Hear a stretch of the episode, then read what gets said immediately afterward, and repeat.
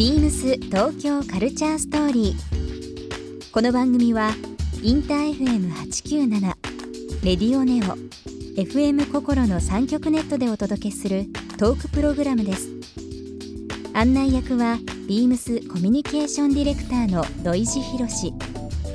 今週のゲストはこんばんは、スタイリストの渡つぐみです。ボーグ、エル、ハーズなどの雑誌、写真集、広告、ビジュアル制作ディレクションのほか、ファッションショー、ブランドのプロデュースなど、多岐にわたる分野で活躍中の渡さん。近年では、ダメな私に恋してくださいや、逃げるは恥だが役に立つなど、テレビドラマのスタイリングも話題となっています。多くの女優、モデルから支持されている渡さんに、様々な角度からお話を伺います。Beams. Beams. Beams. Beams Tokyo Culture Story. Beams Tokyo Culture Story. This program is brought to you by Beams.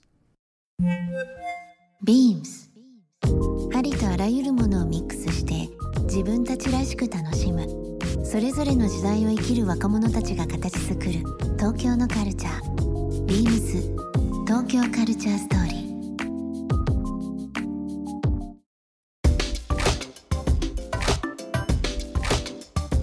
つぐみさんがこうここ、まあ、12年で自分のモチベーションを高くするっていうもの、まあ、お仕事以外にどういったものがあったりしますか？運動。運動ていうか運動まあ、いつもあのインスタ拝見してるし周りから聞くのであれですけどねすごいですよね。柔術とかもそうですし、はい。なんかだからあのスタイリストって今日ご紹介しようと思ったんですけどそれ以外の肩書きの方がいいのかなと思っちゃうぐらいすごい柔術とかねハマられてるので。そうですね。そうですね。うん。なんか無になれるというか、うん。本当にスタイリストってすごい考えないといけないのでいろいろいろいろと。はいでただ服を集めて着せて好きな服をコーディネートして着せてるだけじゃなくてそれは100%のうちの多分うん、10 20%ぐらいなのでね。それ以外のことにかとても必要性な必要になってるんでそこをうん。常に考えてないといけないんですね。うん。であんまり頭が良くないのでもう考えてばっかりいてそれを無にするためにうん、料理と運動は。料理と運動。はいと車の中で聴いてる音楽っていうのがもうひたすら無になれるんですよね。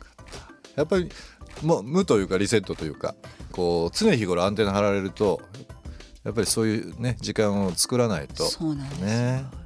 家に帰ってきてオフにオフにって言っても例えばじゃあ何か見たかったテレビを録画してて見るとする。うん。でも考えちゃうんですよ違うこと、うんうんうん。でも今言ったことは考えちゃうとうん。やれないんですよね。なるほどね面白い。それに集中しないと。運動と料理。そう。それのことだけに集中しないとそれが出来上がらないので。素晴らしい。なんでのめり込んでるんです。つぐみさんさっきあのねちょっとこの収録前にお昼何食べました？って話をしてましたらお蕎麦食べたかったということで、もう料理もされますしお蕎麦好きなんですね。お蕎麦大好きです。今日そんなつぐみさんにですね僕今日ちょっとお土産持ってきてるんですよ、そのお蕎麦食べられるとかっていうのは全然予想せずにですよ。やっぱり料理されるしあのインスタ拝見してるとまあ開けていいですか？もちろんですよ。つぐみさんの料理食べてみたいなっていうふうに勝手に思ってはいたんですけどちょっとあのビームスでいろいろやってる商品の中でもちょっとパーッと見た時につぐみさんいろいろ物持ってらっしゃるし何がいいかなっていう時にちょっと考えたんですけど。そんなプレゼントがあるなんて。何これ。やだ嬉しいな。ビームスで、はい。あの原宿のインターナショナルギャラリービームスというお店ありますけど、はそちらの奥にですねフェニカというコーナーがあるんですがそこで取り扱いしてます、えー、とおろし。板、で板と言ってもこれあの素焼きのものになるんですけどこれ私あの田舎が島根なんですよ。で岩見地方っていうちょっとこう山口県寄りのところに岩見っていうまあ旧国の名前ですけど岩見っていう場所があるんですがそこの焼き物です。石に見るって書いて岩見って。もともとなんかその辺あの土の具合にもよるんですけどそのよくその酸とかアルカリにも強いもともとその素焼きの土が取れるところで結構こう梅干しとかなんか漬物とかって、まあ、酸アルカリ出るじゃないですか、はい。ええでそこにも対応しやすいっていうことで結構全国的に梅干しをこう入れる昔から使われる壺とかね陶器とかでつ使われるものをあえてこれおろし板にしたっていうことがあるのであのそれこそわさびとか吸っていただいても構いませんし、いいですねうん陶器だから、ちょっともう料理されるんで料理回りがいいかなと。うん、あーありがとうございます、はい。っていうかこれすごいですね。陶器なのにこんなに。そう。ぜひちょっとそれで。ちゃんととが生姜とんがってる。そう。擦れるってことですよね。金じゃないのに。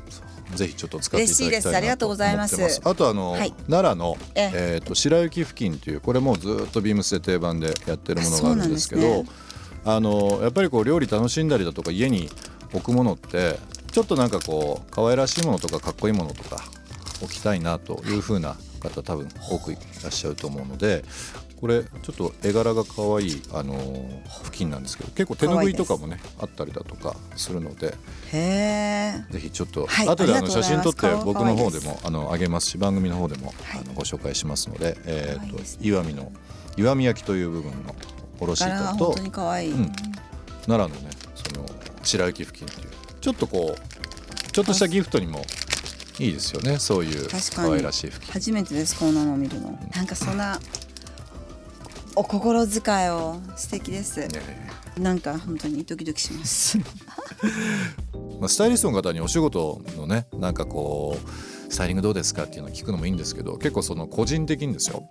渡つぐみさんといえば僕の中ではすごくこう運動と、まあ、料理ご自分でご説明いただきましたけどまさにそのいや全てがそのスタイリングにつながってるような気もするんですよ、はい。その世界観とか組み方。そうなんですかね。うん、自分では全く意識自分ではね分かんないかもしれないです。ね僕はもういつもそういう目線で見させてもらってて。だから同じように中を覗いてみたいっていうことがあるので伺っていきたいんですけど、どうぞ。つぐみ流料理っていうのは何かあるんですか？つぐみ流料理。うん。あーつぐみ食堂。つぐみ食堂。で勝手にハッシュタグをつけやってるんですけど、ハッシュタグつぐみ食堂そうなんです。うん。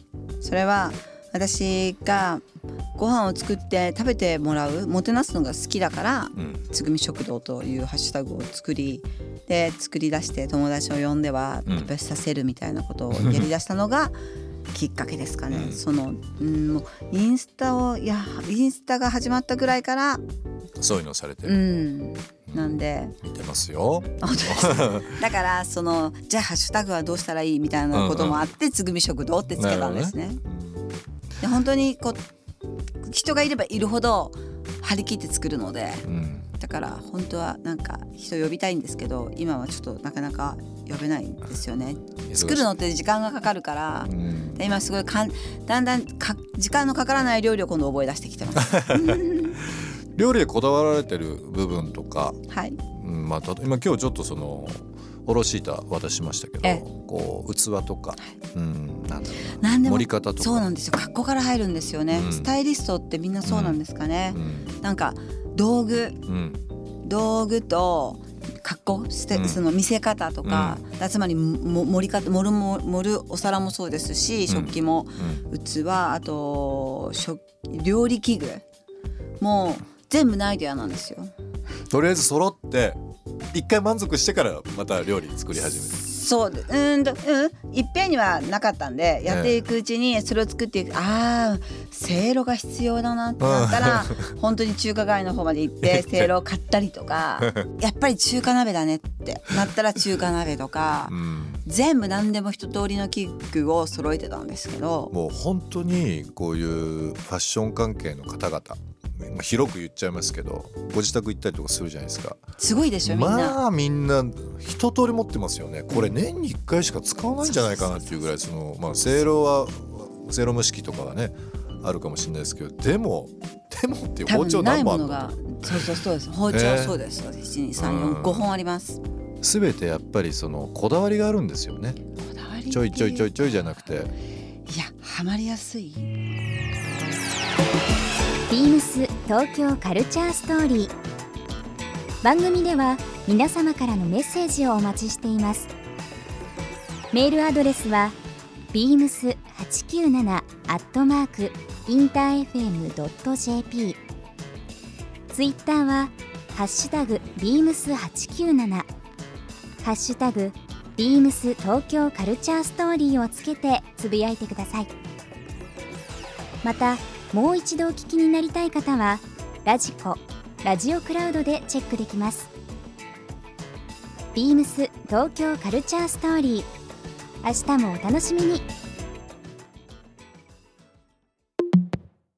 ビームスビームス広島高橋康弘です。大分県の豊後高田市で育ち、気軽に洋服を買えるような環境ではなかったので、とにかく雑誌が情報源でした。大学生になって初めて広島のビームスに来た時は、お店が大きくてびっくりしました。そのまま洋服好きが加速して、音楽と洋服にハマって、大分には戻らずにずっと広島で頑張っています。時間があればいつもブラックバスを釣りに出かけています。今年の目標は海釣りにチャレンジしたいと思います。自分で釣って自分でさばいて食卓に並べるのが目標です。ビームス東京カルチャーストーリー Beams Tokyo Culture Story. This program was brought to you by Beams.